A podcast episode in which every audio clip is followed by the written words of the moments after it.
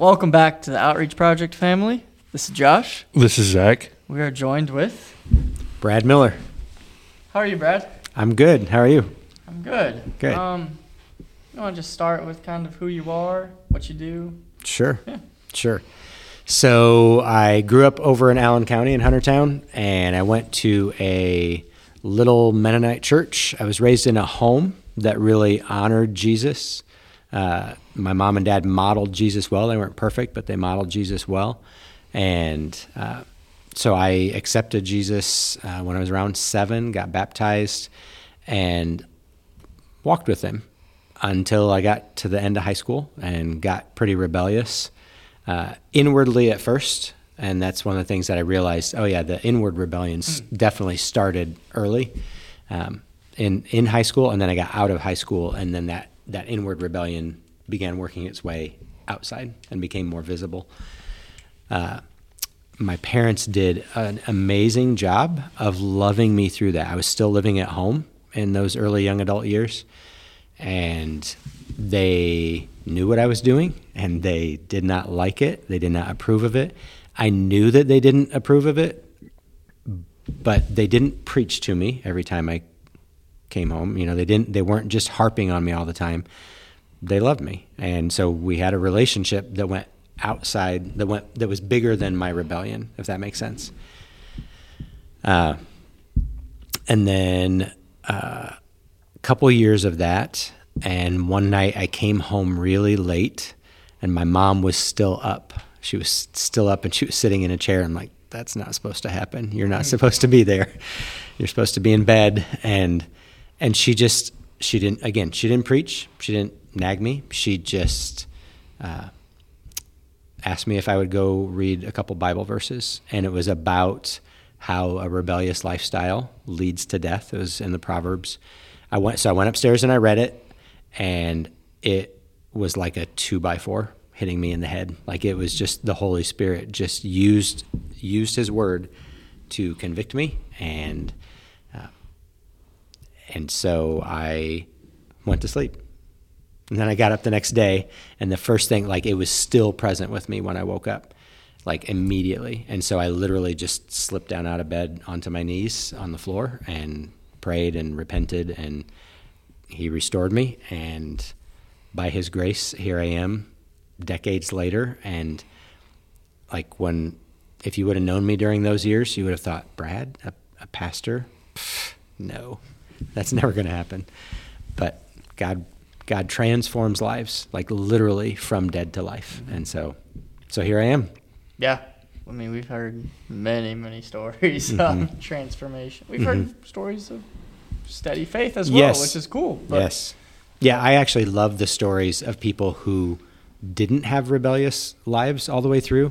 I love those stories because it's the, once we become Christians, it's easy to slip into Pharisee mode. It's easy to slip into that mode of just being good. Mm-hmm. And so when you hear testimonies of, from people who who didn't have that visible rebellion, but they still recognized, apart from Christ, I am a sinner and I need saved mm-hmm. by his grace. I love those stories. Yeah. I wish I had that, because yeah. there's less baggage with that. But yeah, we all have our baggage. I think. So. All Christians would prefer mm-hmm. that story. Mm-hmm. Um, but yeah, so you are our outreach and missions pastor? Missions and discipleship pastor. Okay. Yes. Yeah. So that's, Let's talk about that's that. my role here. Actually, can I back up and share about yeah. my family a little bit? Yeah. Yeah. yeah, yeah. For sure. Okay. All right. So, uh, I have a wife named Brenda of thirty-one years. We've been, we've been together for thirty-one years. Uh, we have four daughters. And the oldest lives in the Chicago area and is a worship leader up there, worship pastor. The second one is living in Indy, and she is uh, working her way into event planning and management. She has a degree in that, and so she is working towards that. She has our only grandson, and so we are grandparents and love that. His name is Zayden. Uh, Then we have Molly. She is married to Jayden, and they live in Fort Wayne, and he's a pastor, one of the worship pastors at Pathway Community Church in Fort Wayne. Oh. And then our youngest daughter, Sadie, still lives with us, but she's an adult and working and uh, making her way. So, oh, yeah. And then also my mom lives with us too. Uh, my mom is a fantastic lady. Like I said, she our, she loved, she and my dad loved me back into the kingdom, and uh, we're grateful to have her living with us. And she, when we moved to Columbia City, she then moved in with us. So she kind of has her own apartment space, and and but we share our house together. Yeah. So that yeah, so that's my family. Uh, my role, um, we. I, I love how our church loves people, and we try to do that really well. And that loving God and loving people, I mean, that's all part of the discipleship piece. So discipleship practically works out to uh, like classes and groups, classes and small groups. But the point of that is not just to learn more stuff or just to hang around people. The point of that is that we get better at following Jesus. We get better at loving people and loving him with all our heart, growing deeper in the word, all of that. And then the outreach part is uh, I get to, I have the privilege of being able to lead our church in missions and outreach. And so that's both global and local. Uh, we actually just got back from a trip. I was one of eight who got to go to Belize just a, a week and a half ago. And uh, we went to Belize and got to work with an organization, Kids Connect for Jesus, got to uh, spend time with them and in a, one of the elementary schools down there, and got to do our some of our V B S, our stellar summer blast material in the schools with the kids oh. down there. So that was really cool. Yeah. We'll get back to that later. Okay. Um, when did you come to First Church? Came to First Church in twenty nineteen. Yeah, twenty nineteen. Uh, so we were here about a year and thought we were starting to get to know people, like starting to like, okay, this is a pretty big church. And so felt like, oh, we're starting to know more people than we don't know, at least know their faces and stuff. And then COVID hit. And so then we were, you know, shut down for three months and then everybody came back with masks on. And so it, it took us a while. So I feel like that set us back in our, in our time in just being connected here. Uh, prior to that, I was pastoring, uh, my wife and I and our family had been at a small church in Leo for about twenty years. And I had various roles there, including including doing the lead pastor role and preaching every Sunday. Uh, but our church had gone through a lot of trauma before mm-hmm. before I took that lead role. A lot of just fracturing kinds of things happening in the church, and so uh, when I took over, like it was it was pretty brutal. When we got there in nineteen ninety-eight, the church was like almost four hundred. And by the time I started oh, preaching... Oh, this was like the first church you started at? Uh, it was the second church second I was at. Second church. Yeah. The first church, I was just part-time. I didn't realize you were there for that long. Yeah. Wow. Yeah, about twenty years. Started in ninety-eight, and uh, there was about four hundred people there. And through all of those fractures, uh, by the time I started as the lead pastor in two thousand nine, we were down to like one hundred twenty, one hundred forty maybe. And... So it was it was hard because like with all that fracture, like that's just hard relationally. Mm-hmm. And so we learned, I feel like God used me and the other leadership at the time.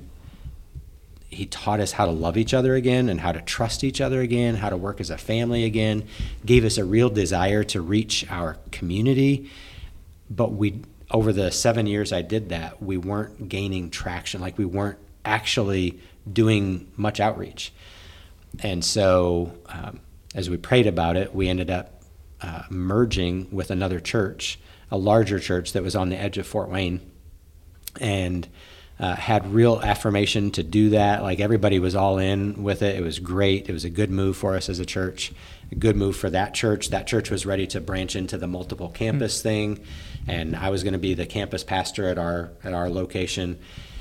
And then uh, some... some leadership problems happened involving sin and leadership and and how that got handled and stuff. It was just, I mean, I don't think anybody would disagree. It was pretty tumultuous for a year and a half. And we stayed there as long as we could, as long as we felt like um, we could we could be there with integrity. And then there came a point where we felt like we couldn't be there with integrity anymore. So where you like couldn't submit to that authority anymore? It, part, it was partly that. It was it was the leadership saying, look, this is this is the direction we're going. The decision's been made. We're we're done talking about it. We're done discussing it. And and so this is the direction we're going. And we just knew that we could not follow that direction. We couldn't we couldn't go that route. And so I resigned, and Brenda and I had talked about it beforehand, but I resigned, and that was one of those, for me, real faith stretchers, because I like to have a plan. Mm-hmm. I'm okay with the plan being flexible. I'm okay with that. Yeah. In fact, I think that you have to be flexible. If, you, if you're living and breathing in this world, you have to be flexible. But we, uh, I, we had no plan. I didn't have a clue where I was going. We didn't know anything. And so the... Uh, right in that window of time, uh, I was contacted by one of the pastors here, and they asked me if I was interested in a job. They had some openings, and that that was when there were two openings here, and there was another church up in Auburn. And so we started praying, and you know, started the process with both places, and and really, as we started coming here, we just knew, like, the Lord just led us here, and we we had decided. So I resigned in September. And by early November, we had decided, you know what, regardless of a job, I don't know where a job is going to land me, but for the time until we get a job, we're going to be part of First Church, because it had just, God just was so using it in our lives, because that year and a half was really, it really was hard on us as a family. And so uh, we were really grateful to be able to, we felt like we got a lot of healing here, and then ended up Uh, getting hired in February of twenty nineteen. So about okay. four and a half months or something, four months uh, without a job, which was, again, that was a real stretch. One of those that that once I got the job, I was like, wow, Lord, I, you know, when everything's going well, sometimes it's, it's just easy to not exercise your faith as much as yeah. you'd like yeah. to.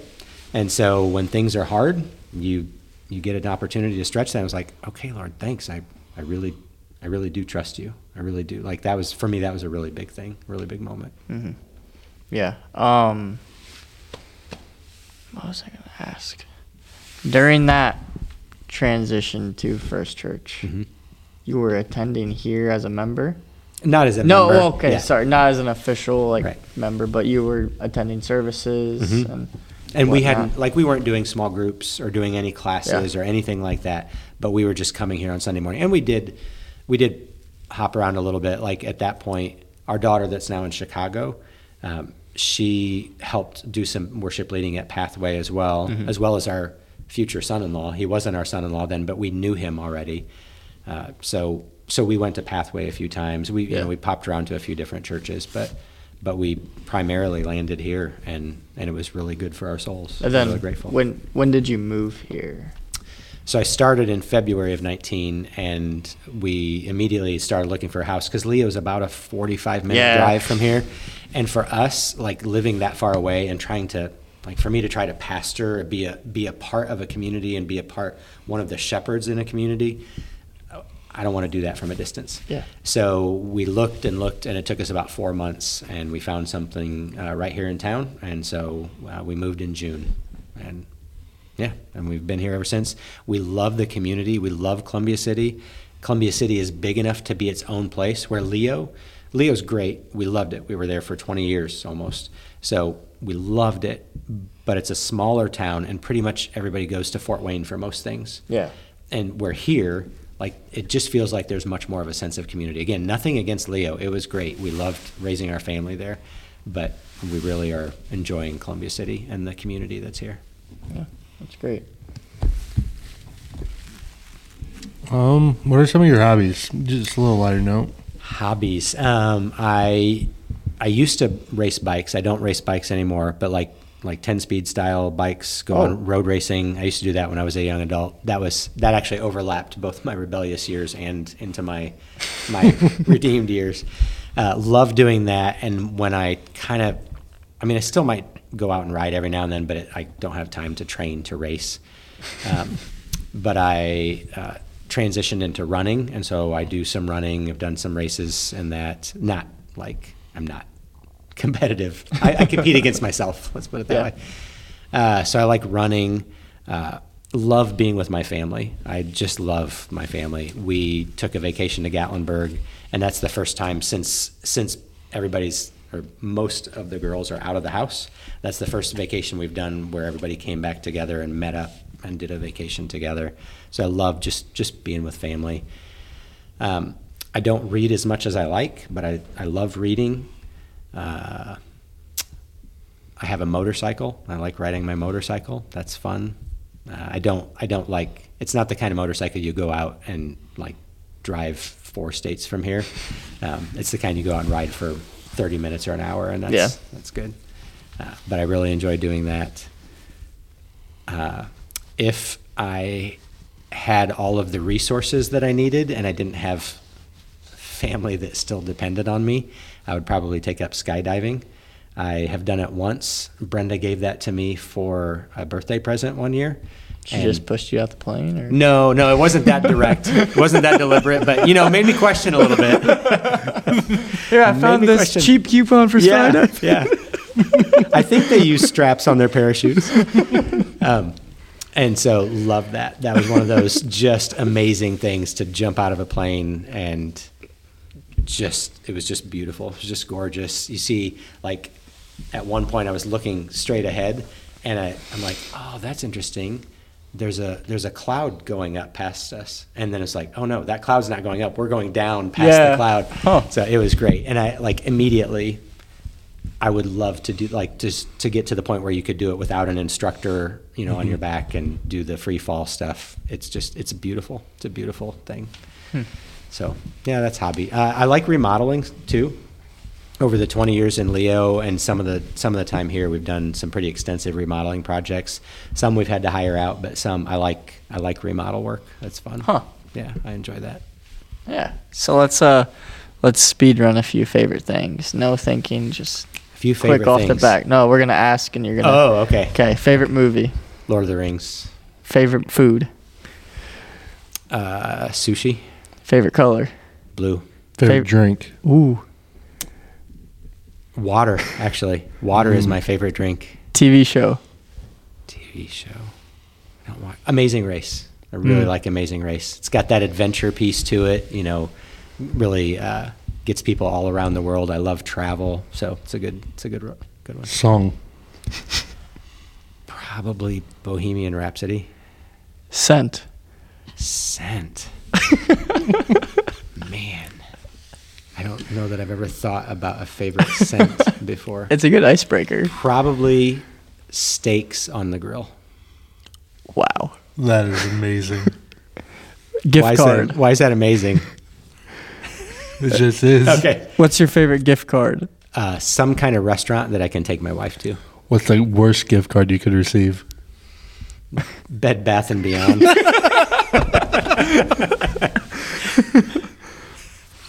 Yeah, good speed run. Good speed run. Let good, us know good. if you uh, want to see that more often. We had some feedback. That was fun. Yeah, yeah. I've never, I've never heard that one. Is, yeah. is, is that new on me? I think that's new. That's, okay.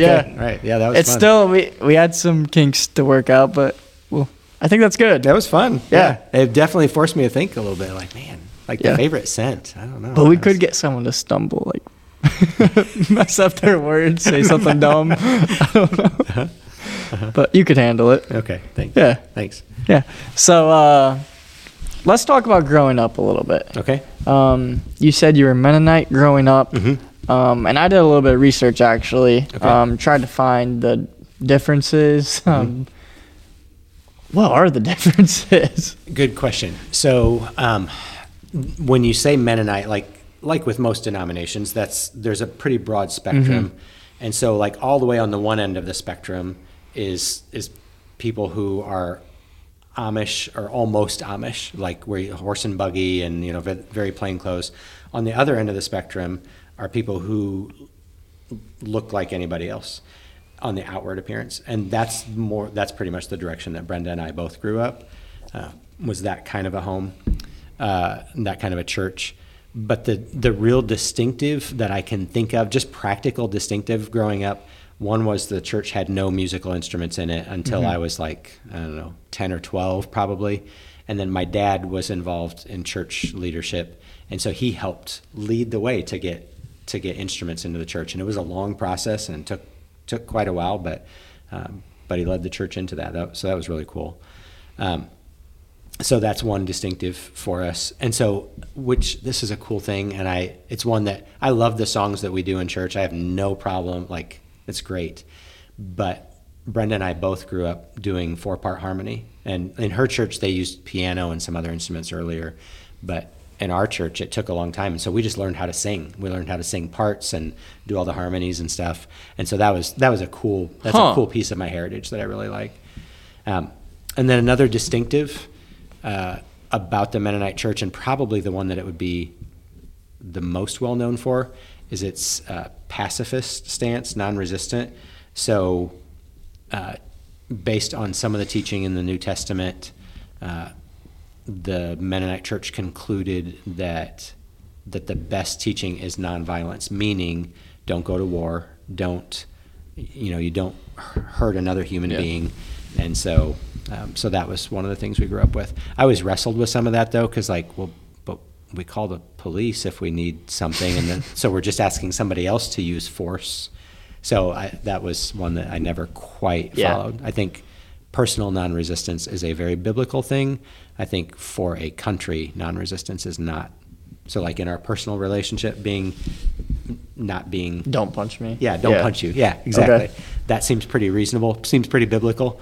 Um, but when you're talking about military and police, I think there's yeah. some some room for different kinds of understandings, where Mennonites would make that more blanket. Yeah, I saw I saw that. I also saw, like, children weren't supposed to be baptized in some Mennonites. Well, yes, that would be so that would be one that's, like, right in harmony with where we stand as a church. Okay. Is that is that they would practice a, a believer's baptism. Yeah. And so, like, for me, when I became a believer at age seven, then I was an eligible candidate for baptism, but they wouldn't do baptism, like, of infants and stuff. Yeah. Um, yeah. So the, the, that was one of the things that Mennonites were known for early on. Like, when, during the Reformation, when the Lutherans and Catholics were fighting, you know, the people breaking off from the Catholic Church were fighting.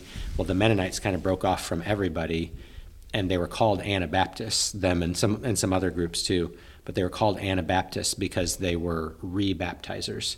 So these people who had been baptized as infants were, were saying as adults, no, I, I want to make this decision for myself. And so when I get baptized, I'm choosing that. And so that was kind of the start of that, that in, in uh, that part of church history, the Mennonites were a part of starting that, that, uh, Anabaptist movement mm-hmm. I talked about.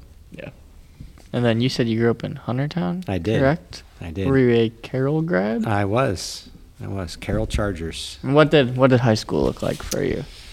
That's a good question. High school, um, I was a pretty straight kid. I was pretty, like, followed the rules. I was afraid to get in trouble. I, as I look back, I realized that fear fear was a bigger part of my life, like, not just fear of the boogeyman, but, like, fear of, of getting in trouble, fear yeah. of doing something wrong, perfectionism. Uh, so I was a manager for the football, basketball, and track teams. So, and they, like, actually sent me to camps and stuff. So I, I like had legit training to know how to tape people's ankles and whether to do an ice whirlpool or do heat on an injury, that kind of stuff. So I helped with so all you, of those So you weren't teams. Just a water boy. You, right. Yep. Right. Didn't and make it clear. Yeah. And it was, it was fun because I was kind of the coach's, like, I mean, he had assistant coaches, but I was kind of the coach's right-hand man. Like, he just, especially in basketball, and he was a Christian and mentored me a lot in that. So that was pretty cool. Yeah. Um, I also, this is a little known fact probably. Um, so Carroll High School is, when I went there, was kind of in the middle of nowhere, kind of like not much around it, but I grew up in Huntertown. And so I would walk, when I started in high school, I would walk to the elementary school and then catch a bus at the elementary school and get taken to the high school. And on my way to walking to the elementary school, there was a little store. A little convenience store, not a gas station thing, but a convenience store. And that was right when uh, the new kind of bubble gum, it's not new now, but like Bubblicious and Bubble Yum, like the like the big chunks of gum, that was right mm-hmm. when they came out. Okay. So I would buy those, and I started out with like one or two packs a day. I would buy those for twenty-five cents a pack, and I would take them to school, and I would sell them to kids. And if they wanted a whole pack, I'd sell them a whole pack for fifty cents. Or I'd open them up and there were five pieces and I'd sell them for ten cents a piece. So I doubled my money every day on the, the gum that I had bought. And by like by, by, by Christmas break, I literally was carrying a, a brown paper bag like you would pack a lunch in. I was carrying that around and I was buying like twenty, thirty, forty packs of gum a day. And I started buying it. I worked out an agreement with the store, and I started buying some of the flavors like wild cherry and orange Bubblicious. Started buying it by the by the case, like, like their case, because it was it made me more money that way. And some te- some teachers hated it, and they didn't want me. Like there was no school rule against it, yeah. But they hated it, and they wouldn't let me do it in their classroom. So I could sell it like right outside the door between classes, and then come in. And other people, um, other teachers would actually buy gum from me because they wanted a piece of gum too. And part of it, again, like you you think about business and entrepreneurialism, and uh, like there's there's environmental factors that go into success of business. One of the environmental factors for me was the location of the school. You know, nobody like I'm I'm one one of the few that goes right yeah. past the store every morning. But our school lunches cost ninety cents. And so most kids came to school with a dollar to buy their lunch. And so they'd buy their lunch and they'd get a dime back. So they had this dime. What do you do? Oh, I'm going to go buy a piece of gum. Huh. So so I got the nickname as the gum boy.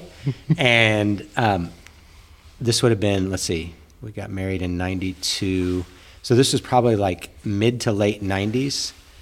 Brenda and I did a vacation up to Mackinac Island. And so this would have been over a decade after I was out of school. And we saw somebody on the ferry from Mackinac Island, and I recognized her, and I'm like, hey, did you go to Carroll High School? And she's like, yeah, were, were you the gum boy? I'm like, yep, that's me. So yeah, hey. So I was the gum boy. But over the course of over the course of high school, I made thousands of dollars selling gum. Yeah. It was a good gig, paid for my first car. I mean, it was a good no gig. No way. Yeah. Did you have to file taxes? No, I didn't pay taxes on that. Um, we can I don't cut think that I, out. I don't think I hit the threshold. Uh, and then there was a kid, uh, kid that was a sophomore when I was a senior.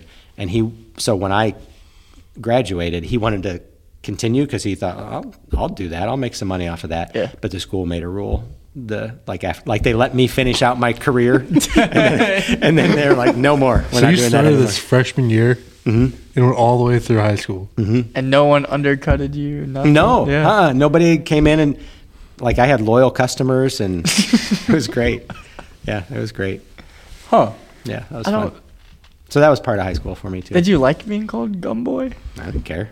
Yeah. Okay. So okay, so part of it, uh, I am on the shorter side of life, and I was always short in school. I was the shortest kid in my class, boy or girl, up until my freshman year when a kid moved into our community that was a little bit shorter than nice. me. Um, so so I was the shortest all the time, and so I think, I don't know, partly just the way God wired me, and partly I think the short thing helped with that.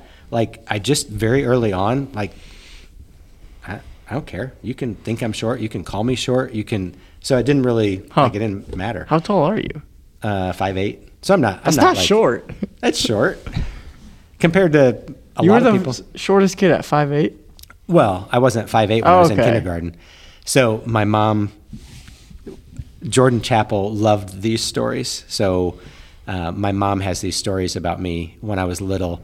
So when I started kindergarten, like, mom would drive me to school, drop me off, and I would go up to the school doors, and I was not big enough to open the doors. So I would just wait. I'd just wait until another kid came along and opened the doors, and then I'd go in when they opened the doors. Because I literally, like, I just physically, I was too small to open the doors. What if you were late? I just waited. I just waited. Because I didn't, I didn't, I wasn't big. I was really small. Dang. Yeah. Yeah. No. So after high school, where did you decide to go to college, or did you go to college? Oh, or? Yeah. So I went out of high school. I went to Taylor Upland, and I got a scholarship there because high school came pretty easy for me. Um, I, I didn't study much because it came easy, so I didn't ever learn how to study. So I got to Taylor, and I started out pre-med because and it, and it seriously, it was not anything about helping people. It was not. It was just because I thought, oh, if I'm a doctor, I'll make money. So that literally was it. Okay. I, I mean, that fit right in with yeah. the gum, you know, gum sales. You know, I just want to make money. And uh, after two weeks of college chemistry, I decided this is stupid. This is not for me. I, this is hard. And so, um, so and part of my uh, part of being in college, my work study program uh, was being a, a manager trainer for the basketball team. So I got paid to do what I had done through high school, volunteer. Loved it, and so I switched to sports medicine and athletic training. I thought, oh, okay, I can I can do this. I'll I'll work this direction because that's not as you know not as many years of schooling as a doctor. And about halfway through the basketball season, I got to interact with Taylor. Did not have its own athletic trainer, a professional athletic trainer, just had student ones like me. Uh, but other some other schools did have a like a staff athletic trainer, and so I got to interact with them. And I realized, oh, pretty much their primary work hours are after school and weekends because that's when the sporting events are. Mm-hmm. And I still at least had enough sense, like I don't want to have a family. I don't think that's going to be conducive to family life. And so then I was just undecided the rest of my freshman year. And my freshman year grades reflected both that I was living in rebellion, had no purpose in life, no major. Like I was, my grades just tanked. Hmm. If you look at my high school grades compared to my first year college grades, it was terrible. So I dropped out after a year, quit, and lived back at home. And got a job at a machine shop and worked at a machine shop for almost fifteen years, went through their apprenticeship program, became a journeyman tool and die worker. So I learned how to work machines, make do stuff with metal, and really loved that. So much value in that. Um, and yeah, really benefited from from that. And then uh, after, it was during those years when I was working at the machine shop, that's when God got a hold of my life again that night when I came home and mom asked me to read a certain verse or a couple verses. And uh, and so then, so the guys at the machine shop, like they got to see that transformation. One of the things uh, when I was both, when I was at Taylor, sorry, mom, you probably didn't know this part, but like I was one of the two most foul-mouthed guys on the on my wing at Taylor. I mean, I was just, mm-hmm. and my mouth was filled. I mean, I wasn't following Jesus, and my life reflected it. Like that, just they yeah. go together. Um, the if you don't follow Jesus, your life's going to reflect that somehow. So that's how part of how it was for me. And so when I was working at the machine shop, I was right in there, and and so that was one of those things like that. Just God just changed. Like for some people who are smokers, like for me, smoking was never a thing, but for some people who are smokers, sometimes when they try to quit, for some people, it's like, bam, it just, it just happens and they just are able to quit and God gifts them with that. Other people, it's a wrestling match to quit smoking for most of their life. And for me, I think, I think cussing is the same thing. And for me, it was one of those like snap your fingers and it was just gone. So that was one of those that like I had my opportunities to share with the guys at the shop a lot because they're like, what is, what happened to you? Because you don't talk like you used to talk. So that was, that was kind of cool. And yeah, so I worked at the machine shop for almost fifteen years. And it was during that time when my life got transformed. After it did, uh, youth pastor at the church I was going to, side note, one of the rules about living at home still during my rebellious years, mom and dad were like, we know what you're doing. We know you don't, you're not living for God right now. But if you're going to live here, you have to go to church someplace every week. Like yeah. that just has to be the norm. Yeah. I'm like, okay, free rent. I'm good with that. An hour can, a week for free rent. Yeah, yeah, exactly. Exactly. That's pretty cheap. Um, so I was already going. And so I, I knew some people at the church I was going to. And Um, so when God got a hold of me again and turned my life around, the youth pastor, even though I was like early twenties at this point, the youth pastor took me under his wing, discipled me, and then asked me to start like peer leading a young adult group that we had at the church. So I started doing that. And then after a few years of that, he came back to me at one point. And I mean, we had stayed in, stayed in communication, even though he wasn't formally discipling me, mm-hmm. but at one point he was like, Brad, whatever whatever pastors have, whatever it is that pastors have, I think you might have it. And so that started me. I'd been at the shop for probably about six years at that point. And that started me on a whole different journey of like praying and seeking counsel. I talked to my parents, talked to the other pastor at the church, talked to some other close friends, and people affirmed that. And I felt like God affirmed, yeah, that that gifting might be there. So then I went back to school at what, here in Fort Wayne. I was still working at the shop, but I started going to school. Mm-hmm. And it was uh, Taylor Fort Wayne. Well, it was Fort Wayne Bible College, and then it shifted to Taylor Fort Wayne. And so all of that terrible first year of grades that I had from my freshman year at Taylor Upland, uh, those grades actually counted then, and I actually got to use those credits because they – so it made my grade point average lower, but but hey, who yeah, cares? But it made it so I didn't have to take ten hours of college chemistry again. And, and so then I, I loved school at that point because I had a goal, had a purpose, and mm-hmm. was living for God. Yeah. When did Brenda come in the picture? She came in the picture two different times. Um, oh, shoot. Fun fun story because because of how God, again, how God works in our lives. You can never plan it ahead of time, but you just look back and just go, wow. So when I was going to the little Mennonite church that I grew up by over by Carroll High School, and she was going to the little Mennonite church that she grew up in over by Valparaiso. Okay. Uh, we both both of our youth groups got invited down to this church in Kokomo, and they were having a like a youth retreat weekend, and so yep. they invited us down there. So we met, and at that point she she had a very similar growing up to me, and she also was kind of in rebellion at that point. So we met and flirted around, and we she had a couple siblings that lived in Goshen, Indiana at the time. And so after that weekend, we drove halfway and met in Goshen, had a couple dates even, wrote a couple letters back and forth. But I'm telling you, like, I was not marriage material. She wasn't doing great in her life, and so that relationship like just... high school time? She was just at the end of high school, and I was just out of high school. Okay. And, and like, they knew it, but they still, like, our youth group was four people. So they're like, yeah, you can come even though you're out of high school. So, so that's how we met. So that's how we met. And so we dated a few times, and then that was it. So then fast forward six years later, and I, I actually I think I had probably just started working at the machine shop at that point when I went to that little weekend retreat and mm-hmm. met her. So fast forward six years later, I'm literally in this process where this youth pastor has told me that I think you might have what it takes to be a pastor. You might have whatever gifting God gives for that. I'm in that process of praying through that and discerning that, and parallel to this, my family ran this softball tournament for Mennonite teams, and teams came in from all over. They came in from Kansas and Florida and Michigan what? to play softball, slow pitch softball. It was a big deal. Um, they nicknamed it, we didn't call it this, but other people nicknamed it the Mennonite World Series. So just a, just a joke. Yeah, I know. It was always on Labor Day weekend.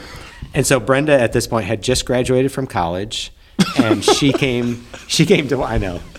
I'll just give you time to process that while I take a drink. Is there gonna be, is there photos of this? Yeah, I'm, my family has photos, I'm sure. And like, there were the extreme Mennonites that like dressed. No, not like, not like Amish people, not like that. But yeah. like, like some teams came and would play in jeans and t-shirts, but other teams came in full-on uniforms. Like okay. It just depended on the church and the team and who they were. And but there was no sponsor. Amish dress? No. Base? Okay. No. That'd be kind of funny. No. But there were some guys that had beards that kind of looked like they could be Amish, but but they were just more on that conservative end. Uh, but but there were like at its peak, and we ran it for twenty-five years, at its peak there were like sixty-four men's teams and sixteen women's teams, and it was a double elimination tournament, so it took the entire Labor Day weekend to run the tournament Ow. through. Uh, yeah, it was it was fun, and our, our whole family, like Dad did most of the organizing through the year. I helped him with it. And then our family came together and did the stuff on, on the weekend of. So Brenda's brother, Brenda has a, several siblings, and one of her brothers was playing in the tournament for a church in Goshen. She was living in Goshen because she had just graduated from Goshen College. And so she came down to watch him. And because I helped my dad through the year, Dad included my name on some of the literature. And so so my life has been changing, has been being transformed since the first time I met her.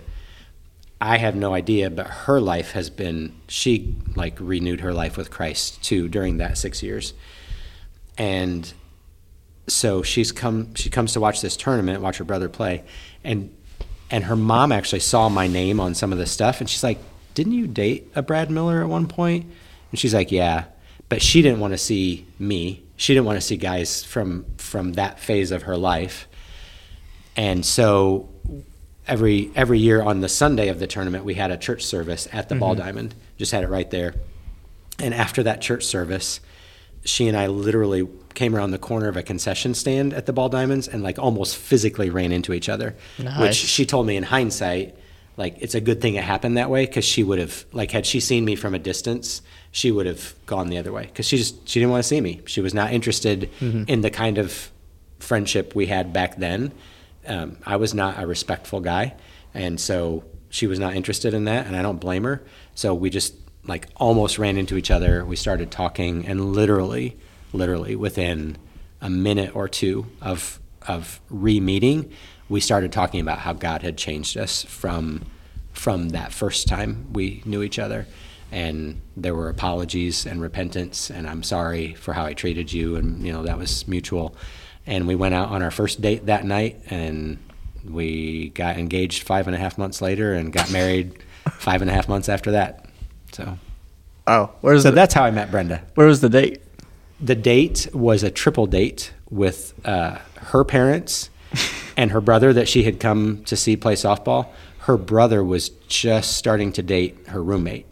And so, uh, so the th- the three couples went to Cheddar's in Fort Wayne and putt putt. That was our date. Was that okay. Was it weird with her parents on the first date? It wasn't. We were very uh, we were very enamored with each other, and so it was kind of like we were having our own conversation, and then those four were having their own conversation. And I'm, I mean, I'm sure we engaged some. Yeah. But they told us later, like, yeah, it, you guys, you guys were. You were connecting right from the beginning. Did you win putt-putt? Honestly, I don't know. We, that is one thing. I, okay, so I have a I have a list of people to suggest for you, but one of them is Brenda. Yeah. Because um, I know because I know you guys will yeah. often ask people. One of them's Brenda because she's just amazing. She's great. She homeschooled our daughters. I mean, she's got stories. So yeah, she's great. Uh, but we are very competitive. And um, whether it's like playing volleyball, you know, but just pick up volleyball. Just, but you don't play just for fun. You play to win the game. You play exactly. to win. Yeah. Of course. Thank and so you, you want to have fun along Losing the way. Losing isn't fun, right? Yeah. You play to win. And so I'm sure that we play. We both played to win, but honestly, I don't remember who won. And she, she is a very, very graceful loser if she happens to lose.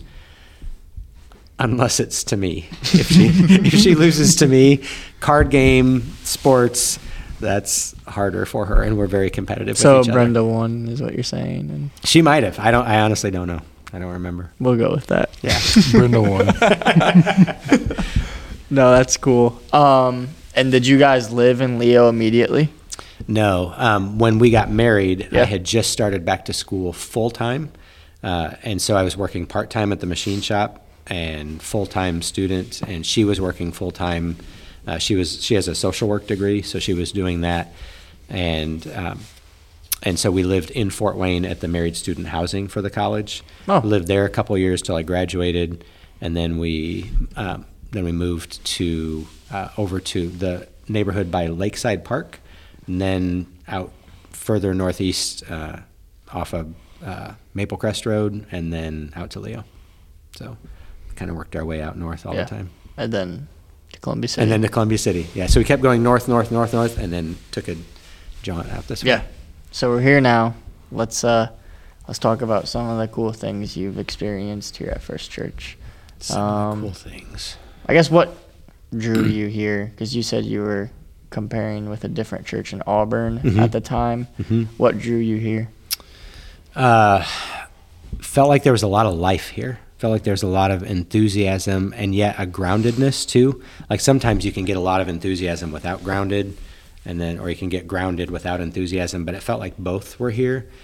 Uh, God used during during those months where I wasn't employed here, God used Johnny's sermons and Holly's things. You know how Holly will, like between songs, like she'll do every now and then she'll just throw in a little couple minute scripture thing. Okay. Like God just used those things to heal us and as a, or as a part of our healing from the trauma of the past church.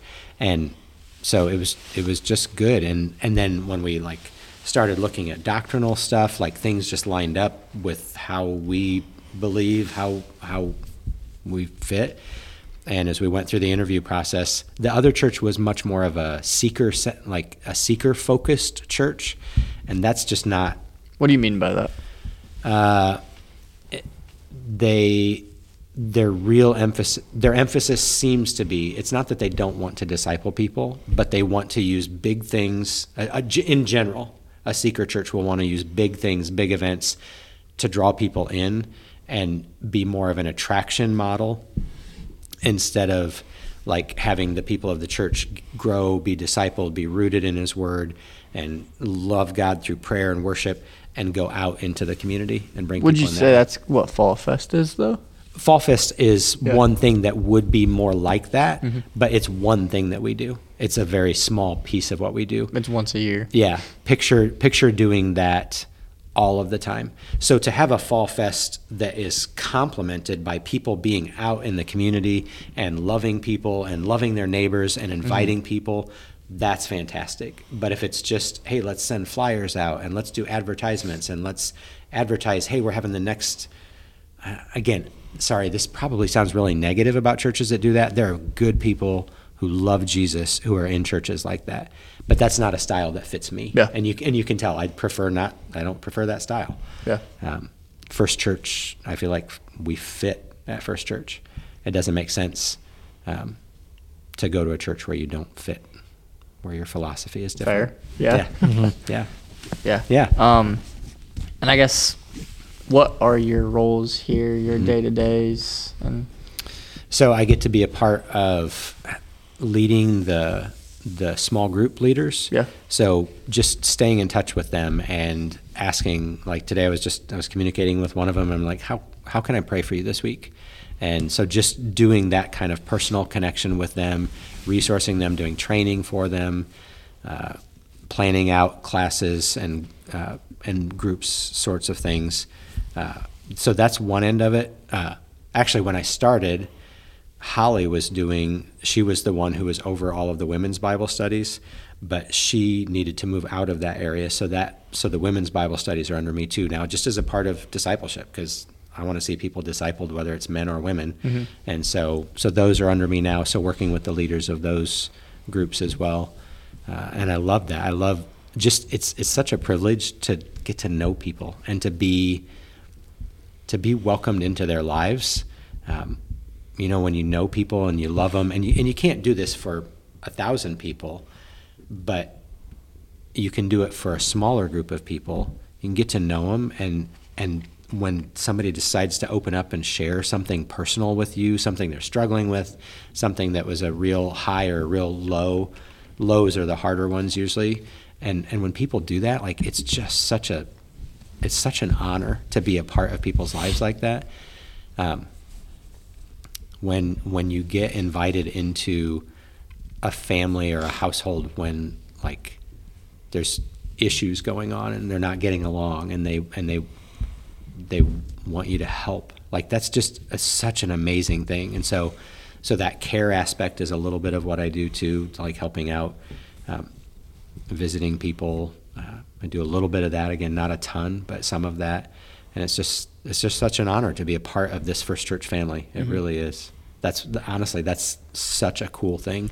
It's one of the things that that I just love about being here. Yeah. So you handle some small groups, mm-hmm. discipleship, mm-hmm. caring. Mm-hmm. Yeah. You also you have in a while, but teach occasionally. Mm-hmm. Yeah. Yeah. I I love doing that when I get a chance to. Mm-hmm. I'm. I, I'm not the one to do it every week, but I love doing that on occasion as well. Yeah, how does that kind of get decided when you do? Um, like when Johnny was here, that was mm-hmm. really just up to Johnny. That was his call, and he would ask me if he wanted me to fill in on a Sunday or something. So yeah. that was so I would guess that it'll be the same when the new lead pastor comes. That yeah. it'll just be when they. And again, some some would do it m- more. Um, like, hey, I'm going to be gone this weekend, and you, could somebody fill in for me, something like that. Some do it uh, with a strategic piece in mind, like uh, to say, hey, we, we want to hear a different voice on this subject. Uh, we want to hear, we want to have the congregation hear different voices on this. So let's let's do a team thing on this or something. Mm-hmm. So, yeah, can different, be used intentionally that way. Yeah, aspects, yeah. Again, yeah. again, different philosophies. I don't think there's a right or a wrong, but there's a different philosophies to those. Mm-hmm. Yeah. Who do you work closely with through your days? Uh, I work closely with Rob. Uh, Rob is a fantastic boss and executive pastor. Um, love working with him. He's been a real blessing to me personally and to our church family. Really grateful to have him. And then the rest of the staff too. That's there's other staff members like Mindy Hoffman's been here. I mean, when I think of, of other people that would be really cool for, for people to get to hear from, Mindy Hoffman has been at the church for decades and loves the church and serves the church so well. Um, so I, I interact with her a lot, interact with Holly and Debbie and uh, Penny, those other three pastors that we have here. I mean, because it's those three and Rob and I at this point right now. And so just outstanding staff. The ladies in the front office are amazing. Holly Schrader doing Kids P M. Like, there's just so many dynamic people here. I love working with the staff here. It's a really, it's a really healthy staff, I think.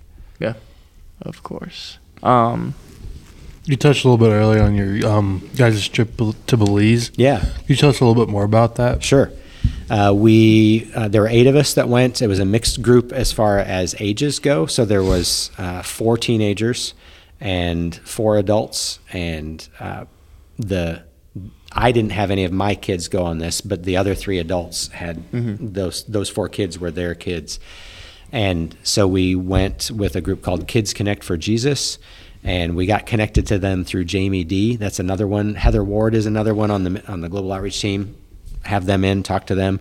Uh, sorry, I've just booked out the rest no, of your year. Right? No. Uh, uh, Kids Connect for Jesus, they are all about sharing the gospel and making disciples. Share the gospel, make disciples. And then they use all these different means to do it. They're really focused, but they're really creative in how they get that done. So what we did was just one of, this, one of the ways that they work down there. We went in to an elementary school and basically the teachers let us have the classrooms for for these fifth, sixth, seventh, and eighth graders. The the seventh and eighth were in the morning, and the fifth and sixth graders were in the afternoon. Now, again, that's not what they call them, but that's kind of our equivalent. Yeah. And we did our Stellar V B S program with them, and it was it was just amazing being in the classroom, being able to teach the kids about Jesus, being able to see the team in action, like see these people. Some of them I didn't know as well when we went on the trip, especially some of the teenagers. I didn't know them, but they were just amazing, amazing. So getting to see our church family flourish in a setting that we're not usually in, getting to interact with the kids and adults in Belize was was great, and getting to see this organization. And I, I hope there's some trips in the future that we can do with them. Uh, Belize is an English-speaking country, so that makes it a That's, lot easier for us to go, and it's a pretty safe place. Yeah.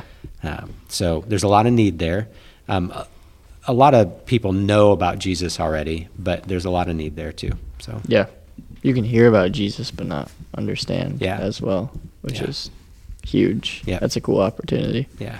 Um, global outreach team. Mm-hmm. What is that? That is the team that is, uh, that's part of my responsibility here is to lead that team. Mm-hmm. And that team is responsible then for what we do as far as outreach goes. So that team has helped craft and shape. And again, that team existed before I got here, but that team helped craft the idea that our, that globally we want to be really focused, because there are, there's thousands of organizations we could partner with globally. What we have decided to do is to aim our global outreach stuff, our, our international outreach, at unreached people groups. People groups, like here, if you want to know about Jesus here in Columbia City and you don't know about Jesus, you can probably figure it out. You can probably ask around, mm-hmm. and somebody will be able to say, well, go to that church or go to this church or go talk to this person. I know they read the Bible. Like, or you can just go to Walmart and buy a Bible. Like, you can... there's a way you can figure out how to know about Jesus. But when we're talking about unreached people groups, these are places in the world where they don't have any of that. There's no churches. There's no Christian witness. There's no Bibles available, or or so so minimal that people wouldn't even know that they exist there. So so we've decided to aim as much as we can towards unreached people groups. Then the global outreach team also, we worked together on this to figure out, but locally, we want to be really broad. We want to just try to help lots of organizations here locally, lots of organizations that, again, that align with our missions and values. Mm-hmm. So um, so we help places like a Hope Center and Mission twenty-five, and uh, we partner with them, and it's and like it's really good for us, too, to be partnered with places like that. Uh, Salvation Army uh, helps helps a lot of people, and we have, again, our, our values align with them, and so they want to share the gospel, we want to share the gospel, so mm-hmm. we use them. So that's what the Global Outreach Team does, and that's Jeremy Freeman and Heather Ward and Jamie D and Austin and Nancy Ferguson. Yeah. What do you guys kind of look for in a local organization? Uh, good. Uh, that would be an organization that, again, that aligns with our mission yeah. and values. That's really the primary thing, and that there's a need. We don't want to give people money or send send people to go volunteer someplace where, well, no, we don't we don't really need anything right now. We're all good. So we look for places that are about kind of like what Kids Connect for Jesus talked about, like share the gospel and make disciples. Share the gospel and make disciples. If that's what a group wants to do, and they do it through helping people who are in transitional life places and they need help with learning how to rehab out of drugs, we want to do that. If they're in jail, we want to do that. We want to partner with people who are doing jail ministry. If it's people in crisis pregnancy and they want to love people through that and share the gospel and make disciples, then we want to partner with them. Mm-hmm. So that's kind of the criteria we use for that. Yeah. Um, kind of a different topic. Um, and we may not talk about this, but you have a bar ministry? Uh, I wouldn't call it a bar ministry yeah, per se. Yeah, yeah, because it's because it's really like that's kind of my own time. That's that's not that's not work for yeah, me. Yeah, of course. That's yep. just me. So I go into a local bar um, about once a week, and I just hang out there. And when I went in, like again, I don't I don't go in with open Bible and, hey, let me read this to you and let me tell you about Jesus. I just go in, hey, how are you tonight? And start talking with people. And over the, um, I couldn't go in during COVID because you couldn't go in any place during COVID. Yeah. But since COVID, I, like seriously, these, it's like family there. Like they're just, they're good friends at this bar, and I love them. And I think, I think they love me too. Like it's really an amazing thing. I've built good relationships with them. And part of that is, so so when I come in now, they know me, and I get, you know, I sit down with people, and they might ask me how my day was. And sometimes I'll talk about my motorcycle ride, and sometimes I'll talk about how good or bad the Colts are doing. And sometimes I'll talk about my family, and sometimes I talk about Jesus. Like they're just, they're my friends. And so when they ask me about it, Jesus is part of my life, just like Brenda is part of my life. And so, so sometimes I talk about Jesus, and they hear that. So one time I remember I was talking about Isaiah fifty-five because it had just really impacted me, and how God's thoughts are higher than our thoughts. And so I'm like, you guys know, like I don't I don't try to preach to you guys, but like this is, you asked me, so could I read this to you? And they're like, yeah, please. So I read it to them and explained what had been hitting me, what had impacted me about how God loves so differently than what we love. And and like had great conversation around it. Like you could just see some some seeds being planted. And that's like, I can't save anybody. I, I have no ability to do that, but I can point them to to Jesus. So we had great conversation. There were about six of us there at the table that night. The next week I come back in, and one of the people that was at that table happened to be at a different table. And after I'd been there a little while, he was like, Brad, Brad, come over here. Will you... Will you share with them what you shared with us last week? Will you, that same thing, will you share that with these guys? And so I did. And so now, so that was kind of one of those turning points.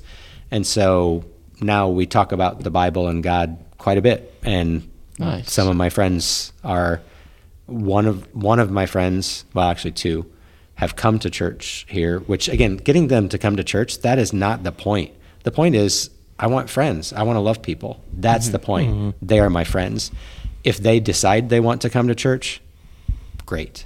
And, and so, you'll invite them. Like, yeah, yeah. Right. If it fits, you're not I will anti invite don't come no, to church. No, not yeah. at all. But I don't ever want anybody to think, oh my goodness, friends of mine at the bar, if you ever see this, I don't want any of you to think that you're you're my friends because I want you to be a certain way. Yeah. I want you I do want you to know the love of God. I do. I do. I do. But that's just because I think it's the best thing ever. So just like you would tell somebody if you found the best steak at the best restaurant, you would tell somebody about that best steak because you're excited about it. So I tell you guys about Jesus. That's, you know, that's, I hope you know that's how I am. And, and so, yeah, I'm not anti inviting them to church, yeah. But typically the people that we know that don't yet know or love Jesus, inviting them to church isn't the best step. Let's love them. Just love mm-hmm. people. And, and that should be true. Like we should love each other. We should love people that we run into at Walmart. We should love people at the bar. Like that's just, that's just how we should be known. I was thinking about that actually on the trip. What if we would become known, not because we advertise it, not because we, not because we are um, doing a social media campaign, but because of how the individuals of First Church of God live their lives. What if we would become known as the church that loves people that are outside the church? Yeah. Mm-hmm. And and maybe that, what if, what if what if we're behind the curve and there's other churches in Columbia City that are already doing that and we just join in with that, and and the churches in Columbia City that preach Jesus, that preach the gospel and want to make disciples, if the churches in this town become known as churches who love people outside the church, yeah, that would change our community. And so, yeah, so I love my friends. I love them, and I and I'm grateful for them. I'm grateful. I actually bumped into one of them today outside the bar, and it was great to see her. Like, just yeah. it's we're friends, and mm-hmm. that's yeah, that's good. Yeah, I mean, Jesus didn't hang out with just his yeah. disciples, and right, right, like, and he made hung out with everyone. Yeah, and the funny thing is, I a common question that I get from. from bar friends that are new bar friends, like when I'm when I'm first meeting somebody, um, a common question that I get, it doesn't not everybody, but it's not uncommon for somebody to ask me, is it does your church know? Like, is it okay that you come in here? And and I find that really interesting because what that implies is that their experience has been like Jesus' experience with the Pharisees, where the, the Pharisees hated it that he hung out with with people that weren't the religious people of the day. They hated that. Mm-hmm. And that's part of why they why they wanted him out of there, because he did not honor them the way they thought that he they should be honored. And and so I think, yeah, why don't we go places wherever we go? Now again, going into a bar is not for everybody. It's not for every Christian. But whether you're going to work, whether you're going to school, whether you're going to a bar, whether you're going to Walmart, let's just love people. Yeah. Love people wherever we go with no strings attached. And then when the time is right, absolutely I want to tell somebody about Jesus because he's the best thing that ever happened to me. Why wouldn't I tell somebody about that? But but again, I want to respect them. They have the freedom to do what they what they want with that. Yeah. No, that's cool. Yeah. It's definitely interesting to hear that perspective. Yeah. That's not really like a known thing, is it? No, because because again, I don't I don't want any of my friends to feel like Yeah. Like I'm doing it with ulterior motives. I just want to go in there because I love my town. I love the people of my town, and I love getting to know people. Yeah. That's, and, and again, sharing the best thing that happened to me. Yeah, that happens at points. And I definitely want to do that. And I would definitely want to see them grow there, but, but that's not why I love them. Mm-hmm. I love them because God loves me. God loved me when I was that stupid, rebellious teenager that was essentially flipping him off, telling him, I don't want anything to do with you. I'm going to live my life my way. And he loved me anyways. And so why wouldn't I try to love people that way, whoever I come in contact mm-hmm. with? Yeah. Yeah. It's very simple. Yeah. But it's yeah. not something we do well. No, it's not. Yeah. It's not. And believe me, and I've told them, like I tell people here, like, I'm going to blow it. Like, I'm going to blow it. If you know me very long, I'm going to offend you. I'm going to wound you. I'm going to sin against you somehow because the because the brokenness that's still in me, I mean, yes, Jesus has redeemed me, but the brokenness that's still in me is it's real. It's not, it's not a pretend thing. It's not a facade. And so that's going to spill out. Just ask my family. They will tell you. The ones who are closest to me feel it the most. That's, that's where it spills out the most. But if you know me very long, I'm going to offend you or sin against you somehow. And my bar friends know that too. And so I tell them, like, hey, if I get out of line, tell me, and hopefully I'll respond well to you, and hopefully I'll repent and make it right. But, but I'm a broken human being. So, yeah, I love that. Um, you've seen all of these, you said? I've I've listened to all of them. Yeah, sorry, listen. Yeah, yeah, no um, worries.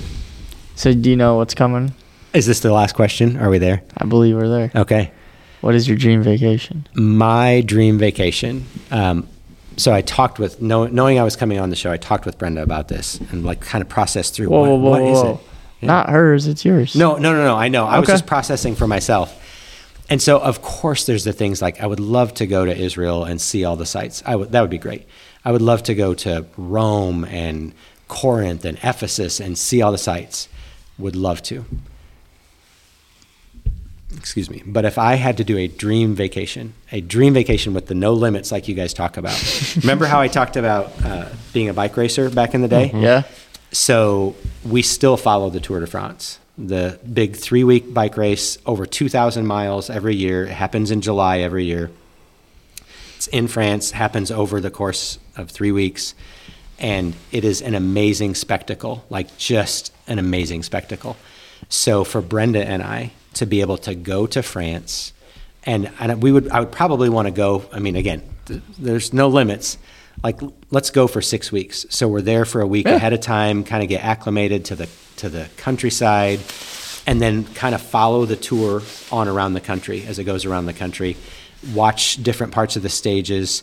Um, there are tour companies that do this thing where you can, like, either a day or the entire race. I'm not that good of a bike rider anymore. Like, I'm not in shape enough to do yeah. this. But there are some, because the race doesn't start till about noon in France, and then they'll ride, like, eighty, ninety, one hundred thirty miles, depends on the day, depends on what they're doing. But they'll but they'll let regular people like me ride the course at like seven or eight in the morning. Like, you can start riding the course. So you're out of the way before they ever start the race. So maybe some of the days I would get to go ride some of the course.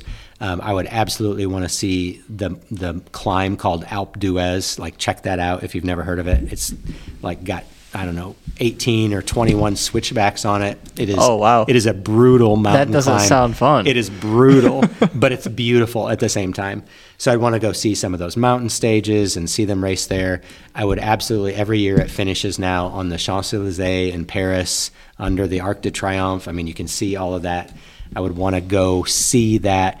And so part of our vacation, then, if we go there a week before the race starts, Um, and following it around, like, we get to see the Mediterranean, we'd spend a couple days there, see the Alps and the Pyrenees, all of that would just be beautiful. And then for the last like three days of the race, fly all of the rest of my family over, daughters and any husbands that might be there at some point, fly them over so they could see the last few days of the race with us.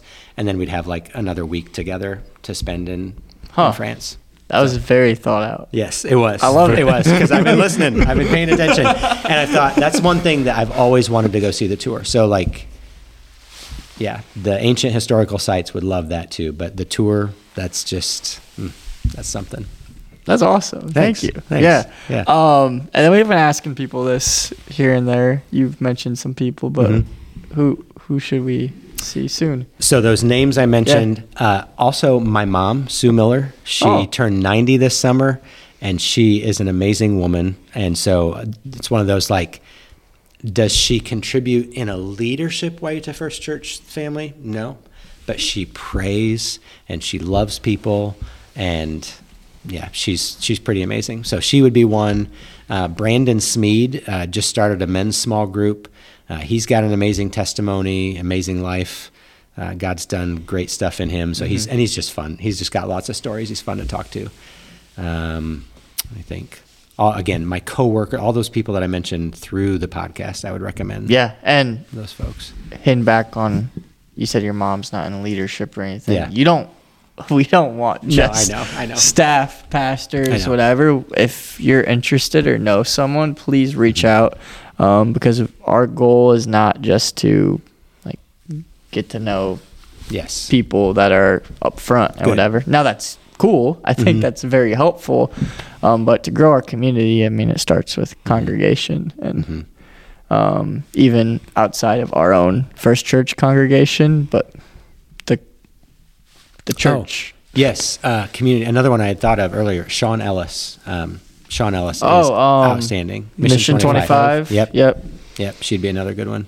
Yeah, absolutely. Yep. I believe, um, I think the next episode after you is another pastor in the community. Oh, really? Cool. Um, which would be very neat. Um, I'm not sure if we'll have one in between or not, but yeah. I love that. I love that. Because, yeah, we got to recognize we're the, we are the church. Yeah. Broad, mm-hmm. Not yeah. just, not just yeah. our It gets local. Confusing saying we're God's church and yeah. First Church of God. Yes, it does. It um, does, for sure. No, no, no. We are the church. This isn't mm-hmm. a First Church thing. Yeah, so that's cool. Yeah, absolutely. Yeah. yeah, I love it. Thanks for having me on. Thanks so much for what you're doing. Again, I think it's, it's a really cool thing. Helping, I, I know people in our community and in our church better because of what you guys have done. And I love it. Well, I've, thank I've you. grown in yeah, appreciation for people because of what you guys are doing. Yeah. Yes. It's been really cool. Well, and thank you for your kind words and then your time and yeah. vulnerability tonight. It's been good. If you guys want to connect with Brad, reach out, please. Mm-hmm. Um, Brad at f c o g dot church. Yep. Yep. Um, or comment, reach out. Um, Unfortunately, or fortunately, um, part of being on our show is uh, you may get connected to people. That's great. yeah. That's great. Yeah. Well, sweet. Thank Missions you guys. And discipleship, baby. Yep. Thank you guys for uh, listening or watching, mm-hmm. and we will see you next time. Peace. Peace. Grace and peace.